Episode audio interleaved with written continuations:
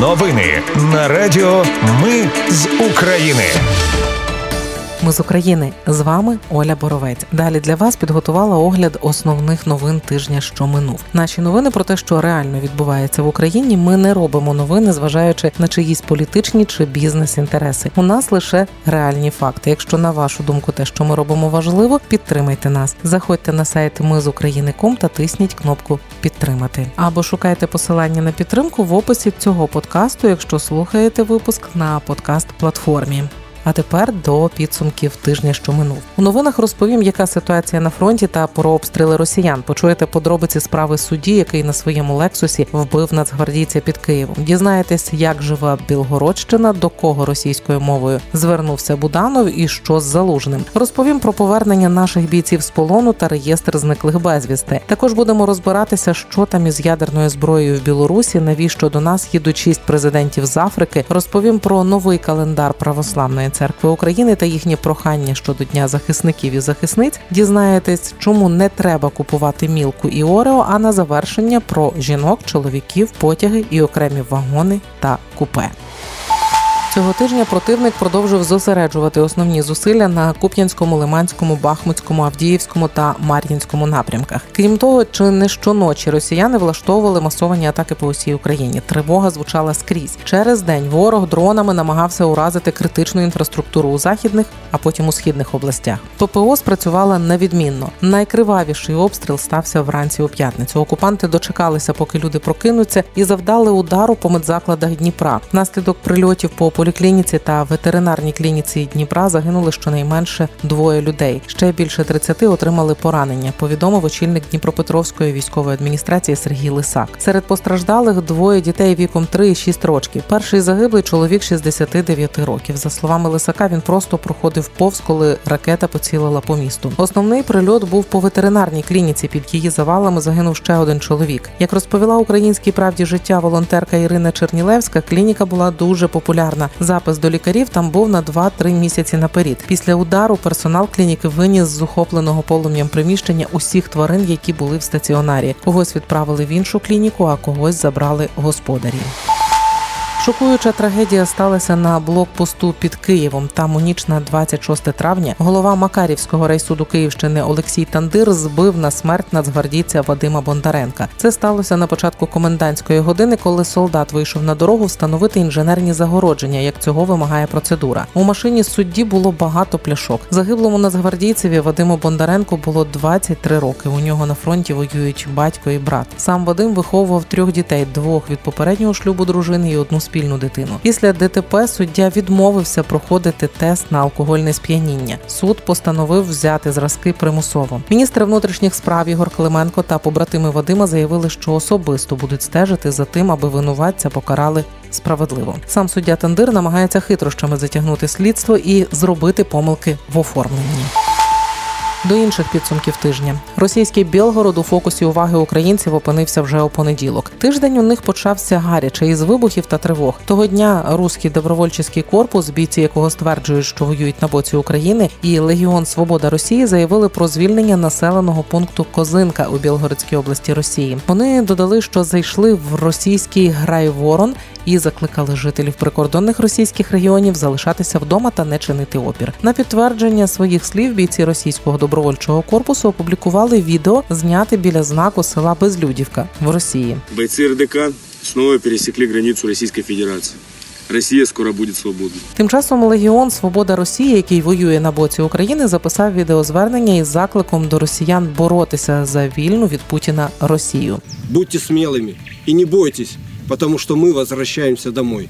Россия будет свободной. У Легіоні Свобода Росії заявили, що створюють у Білгородській області Російської Федерації демілітаризовану зону, щоб росіяни не могли обстрілювати Україну. А далі у їхніх планах звільнення всієї Росії від путінського диктату та припинення війни. Пізніше радник голови офісу президента України Михайло Подоляк наголосив, що Україна не має безпосереднього відношення до подій у Білгородській області Росії 22 травня. Речник Путіна Пісков запевнив, що Путіну доповіли про прорив російського кордону в Білгородській Білгородській області. Правда, реакції Путіна так і не настало. Зазначу, що у Грайворонському районі розташована російська військова частина 256-24. Вона входить до складу ракетних військ стратегічного призначення і є об'єктом С. Це умовна назва для центральної бази зберігання ядерної зброї Росії.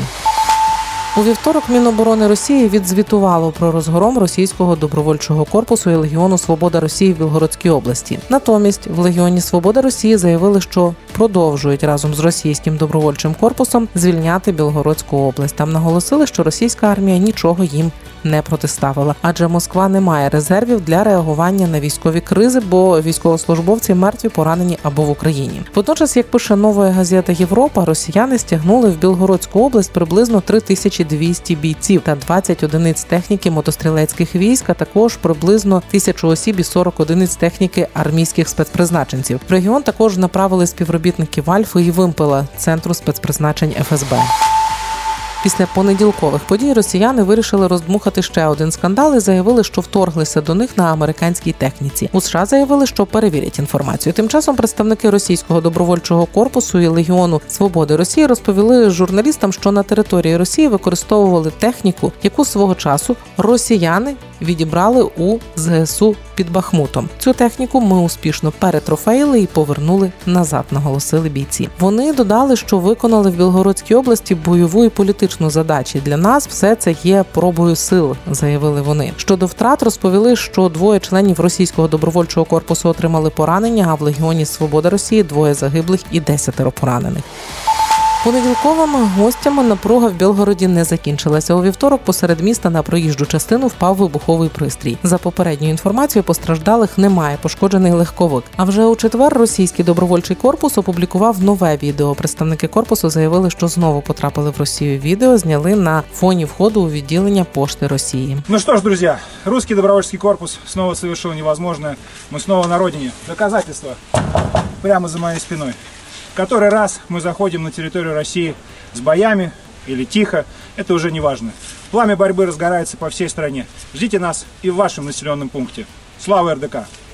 Судячи з вивіски, відео записане у селі Глотово в Грайворонському міському окрузі Білгородської області. Вже у п'ятницю вночі безпілотник скинув ще й вибуховий пристрій на будівлю Газпрому в тій же Білгородській області. Обійшлося без постраждалих. Спокій росіянам тепер може лише снитися, якщо заснуть.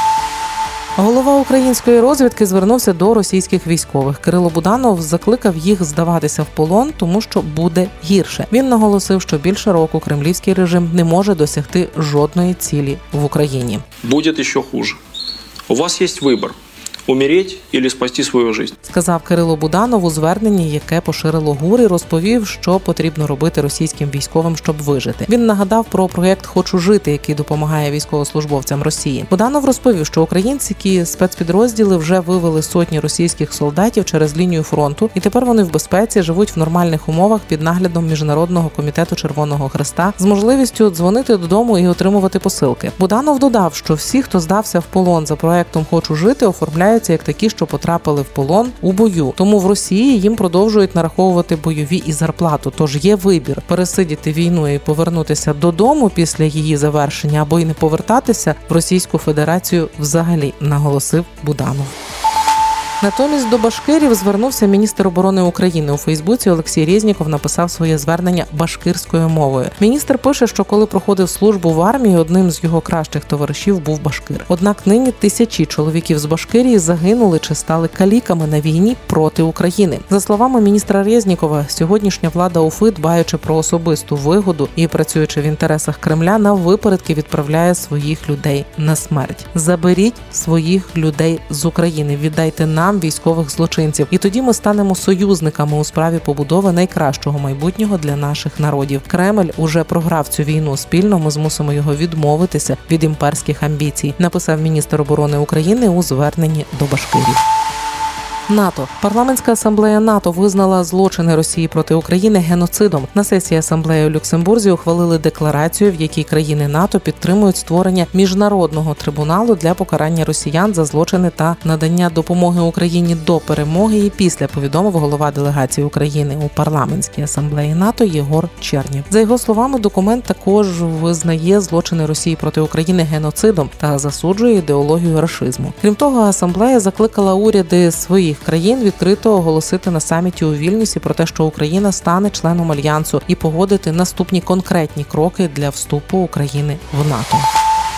Що із залужним головнокомандувач ЗСУ отримав тяжкі поранення на Херсонщині. Можливо, його вже немає серед живих. Такі фейки почала розганяти з середини травня російська пропаганда. Усе по місцях розставило відео офіцера ЗСУ Анатолія Штефана, яке він опублікував у Фейсбуці. На відео сам Штефан наголошує, що це все знято 25 травня. Повертає телефон в бік і в кадрі з'являється головнокомандувач ЗСУ Валерій Залужний. Щиро дякую всім українцям. Разом обов'язково переможемо. І не тільки сьогодні. Завжди. Дякую всім. сказав Валерій Залужний. Пізніше в офісі президента запевнили, що Залужний не зникав і брав участь у селекторній нараді та комунікував з президентом. Ще 20 травня заступниця міністра оборони України Ганна Маляр заявляла, що росіяни вигадали фейк про зникнення залужного для деморалізації захисників у Бахмуті. Цього тижня з російського полону повернулися 106 захисників Бахмутського напрямку. Серед них восьмеро офіцерів і 98 солдатів і сержантів. Серед звільнених 68 воїнів вважали безвісти зниклими. Як уточнив представник ГУР Андрій Юсов, внаслідок цього обміну повернулися військові, які вже давно потрапили в полон до росіян. Розвідка також повідомила, що було репатрійовано три тіла двох іноземців та українки. Серед звільнених військовослужбовців 98 належать до ЗСУ, з них 21 представник тероборони. Також додому повернулися семеро прикордонників та один військовослужбовець Державної спецслужби транспорту. Найстаршому зі звільнених виповнилося 59 років, наймолодшому 21. Загалом в результаті обмінів з лютого 2022 додому повернули 2430 людей. Серед них 139 цивільних. До єдиного реєстру зниклих безвісти з початку травня внесли інформацію про понад 23 тисячі осіб. Зазначу, реєстр запрацював саме з початку травня. Водночас за рік офіс уповноваженого щодо осіб зниклих безвісти встановив місце перебування приблизно 8 тисяч осіб і повернув тіла понад півтори тисячі загиблих воїнів. Нині сім груп працюють на лінії фронту у Харківській, Донецькій, Луганській, Запорізькій, Миколаївській та Херсонській областях. Щодня члени груп виїжджають на пошуки тіл. Дика ситуація в Авдіївці щодо евакуації дітей. Як повідомив керівник Авдіївської міської військової адміністрації Віталій Барабаш, офіційно у місті залишається одна дитина. Її Кілька місяців не можуть знайти, батьки ховають. Їх останній місяць теж не видно, десь заховалися. Це вже наче шпигунські пристрасті, але на жаль, знайти її не вдається поки. Розповів Барабаш. Зазначу, на початку березня в Авдіївці було семеро дітей. Тоді оголосили про їх примусову евакуацію. Окупанти знищили на окупованій Херсонщині мобільний зв'язок, а вежі повалили. За словами заступниці міністра оборони Ганни Маляр, ворог цілеспрямовано знищив обладнання селищ Гладківка, Обривка, Нова Маячка, Виноградове і Таврійське. Також за словами Маляр, російське командування заборонило проїзд цивільним на тимчасово окуповану територію в районі Голої пристані, куди дотягує мережа українського мобільного зв'язку. Ядерні погрози Москва і Мінськ підписали угоду щодо розміщення тактичної ядерної зброї в Білорусі. Домовленості про підписання досягли насправді ще наприкінці березня. За документом Росія розміщує не стратегічну ядерну зброю у Білорусі, але не передає її республіці. Контроль над зброєю і рішення про застосування залишається за Москвою. За кілька годин після підписання самопроголошений білоруський президент Лукашенко заявив, що російська ядерна зброя вже їде в Білорусь. Про зернові угоди і Африку шестеро президентів з Африки прибудуть в Україну у червні з місією. Йдеться про президентів Південної Африки, Сенегалу, Єгипту, Республіки Конго, Уганди і Замбії. Вони відвідають, до речі, і Москву. Мета отримати зерно і добрива. Як пише Associated Press, уповноважений переговорник Жан Ів Олів'є шість місяців працював над організацією цих переговорів, під час яких мова йтиме і про можливість обміну полоненими. Олів'є заявив, що ці переговори схвалили США, ЄС, ООН, Африканський Союз і. Китай. А президент України Володимир Зеленський і російський диктатор Путін погодилися прийняти африканську делегацію. Зазначу, що війна обмежила експорт зерна з України та добрив з Росії. Це вплинуло на глобальну продовольчу безпеку, але от найбільше постраждала Африка. Минулого тижня Росія погодилася на двомісячне продовження угоди, яке дозволяє Україні відправляти зерно через Чорне море в інші країни світу. Африканські президенти хотіли б, щоб ця угода була продовжена ще надовше. Водночас російські добрива не перебувають під міжнародними санкціями, але США і деякі західні країни наклали санкції на російські вантажні судна. Доступ Росії до СВІФТ також обмежений санкціями, і от африканським країнам важко замовляти та оплачувати критично важливі добрива. Тому вони просять вікно у СВІФТ для цього конкретного пункту. Глави держав африканських сподіваються, що добившись в Росії продовження зернових угод, зможуть вмовити Україну і світ на компроміс щодо добрив та їх оплати. Країни Рамштайну зобов'язалися надати Україні військову допомогу на 65 мільярдів доларів. Про це заявив у четвер міністр оборони США Ллойд Остін у виступі в рамках онлайн засідання у форматі Рамштайн. За словами глави Пентагону, Путін сподівався, що рішучість союзників України зникне. Натомість ми залишаємося єдиними, як і раніше, і це може бачити весь світ, наголосив Остін. Він також висловив сподівання на те, що навчання українських льотчиків пілотуванню винищувача МФ-16 розпочнуться у найближчі тижні. В Україні потрібні 48 винищувачів F-16 для звільнення своїх територій. Про це у п'ятницю Міністерство оборони України написало у Твіттері. Раніше в Пентагоні заявили, що не заперечують проти того, щоб треті країни передали Україні американські винищувачі F-16. Після цього прем'єр-міністр Великобританії та Нідерландів домовилися сприяти створенню міжнародної коаліції з посилення протиповітряної оборони України. Орбан заявив, що Україна не виграє війну проти Росії. В інтерв'ю Блумбергу угорський прем'єр заявив, що Угорщина не підтримує мейнстримного європейського підходу в контексті російсько-української війни. Орбан наголосив, що зараз питання не в тому, хто до кого вторгся, а у тому, що буде наступного ранку. Це війна, яка позбавляє багатьох людей життя, не даючи результату. Заявив Орбан і цинічно додав, що серця угорців з українцями. А на уточнюючи питання, чи справді він переконаний, що Україна не здатна виграти війну, Орбан відповів, що НАТО не готове відправити війська і не може бути перемоги для українців на полі бою. Орбан єдиним виходом бачить припинення вогню і мирні переговори. Спекулятивненька заява, бо ж не Москві і не своєму другу Путіну Орбан пропонує припинити вогонь. Не обійшлося і ще без однієї орбанівської маніпуляції. Він згадав про угорців, які живуть в Україні. Вони є частиною війни, їх мобілізують в українську армію, і вони помирають. Ми втрачаємо життя щоденно і угорське життя також. Тож ми розглядаємо всю цю ситуацію під особливим кутом, заявив Орбан.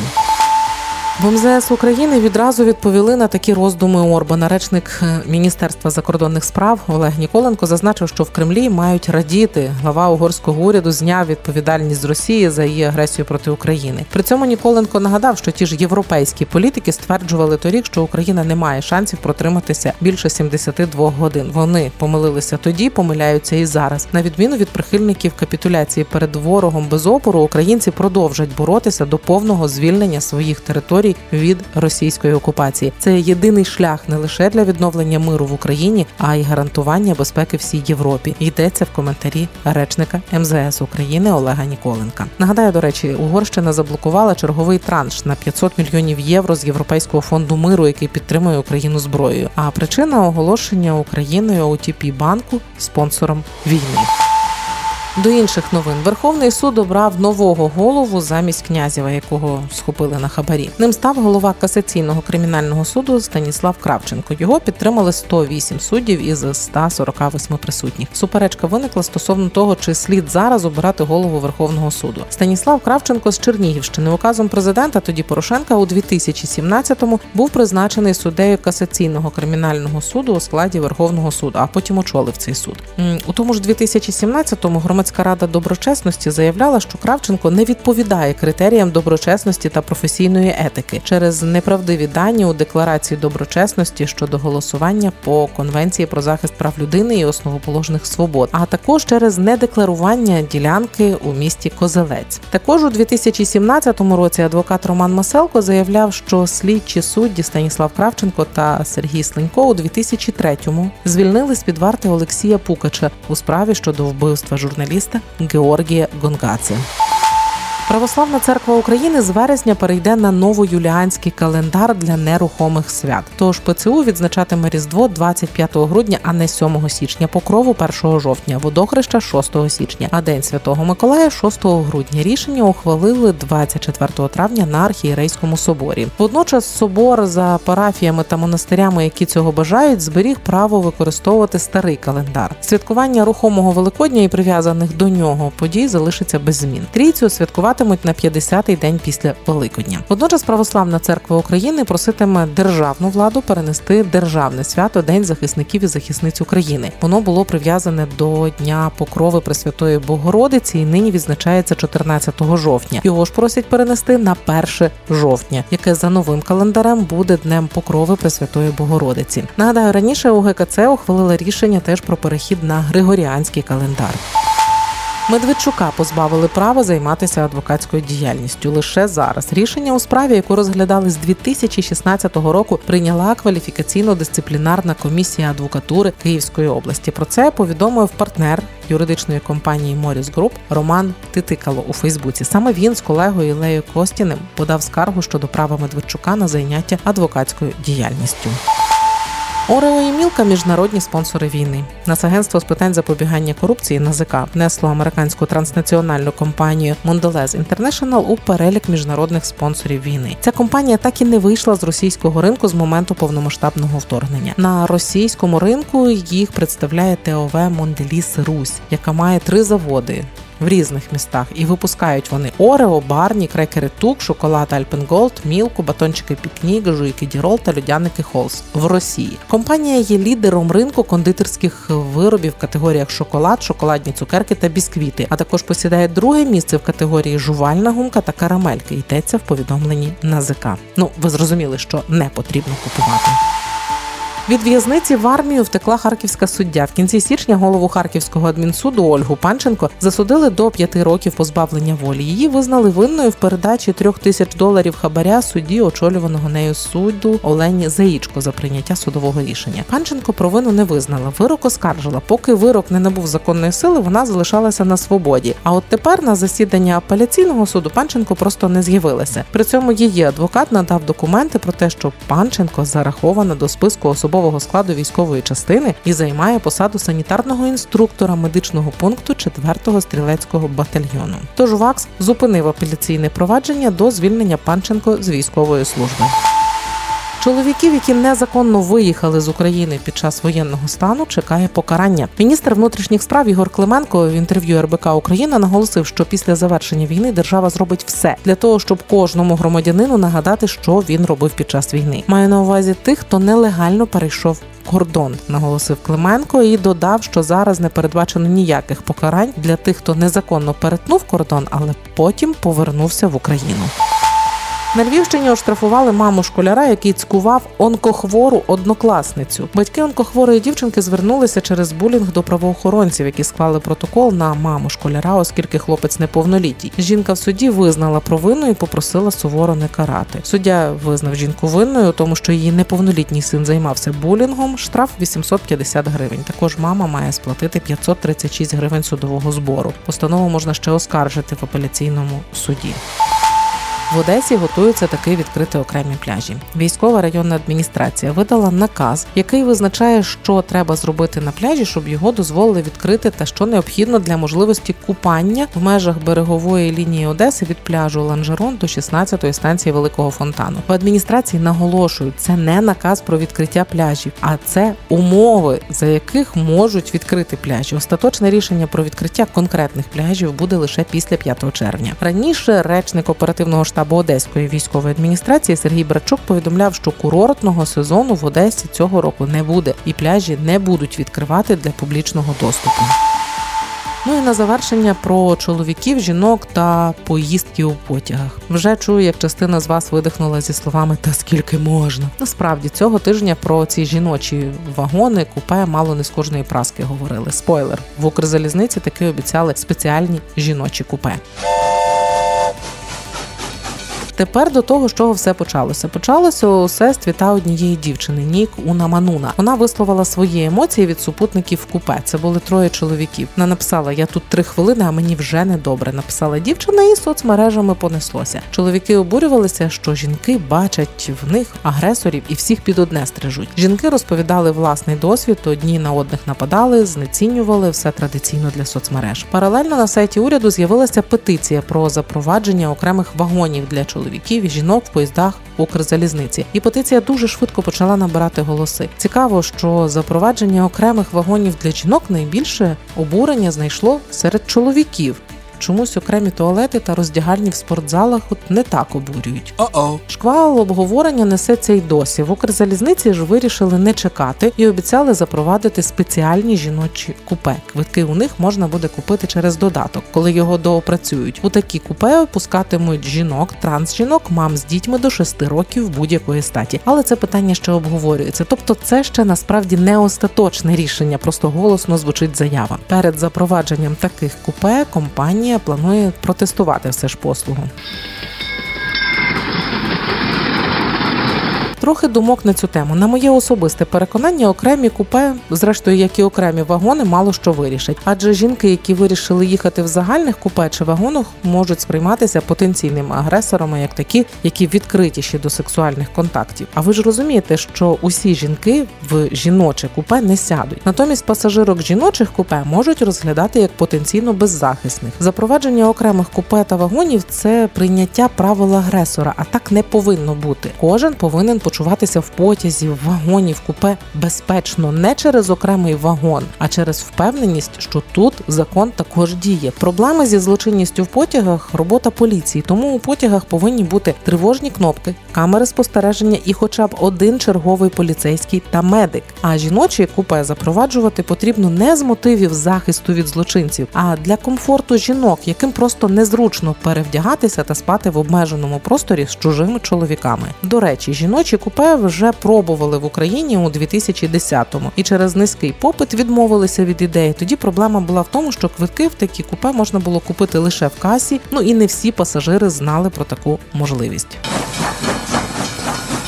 А що ж в інших країнах? Нічні потяги збереглися насправді не в багатьох європейських країнах, але практично в усіх них пропонують жіночі купе. Окремо деякі компанії пропонують купе для годуючих мам з малесенькими дітками. Там підвищений комфорт. У Швеції державна залізнична компанія пропонує не лише жіночі, а й окремі чоловічі купе. У Бразилії та Мексиці є окремі жіночі вагони. Туди пускають лише жінок і дітей до 12 років. Зважаючи на особливості культури, традицій чи релігії, жіночі вагони навіть в метро є в багатьох арабських та східних країнах. Це були підсумкові новини тижня на радіо Ми з України. Їх підготувала для вас я, Оля Боровець. Наші новини про те, що реально відбувається в Україні. Ми не робимо новини, зважаючи на чиїсь політичні чи бізнес-інтереси. У нас реальні факти. Якщо на вашу думку, те, що ми робимо, важливо, підтримайте нас. Заходьте на сайт Ми з України.ком та тисніть кнопку Підтримати або шукайте посилання на підтримку в описі цього подкасту, якщо слухаєте випуск на подкаст платформі. Дякую, Почуємося.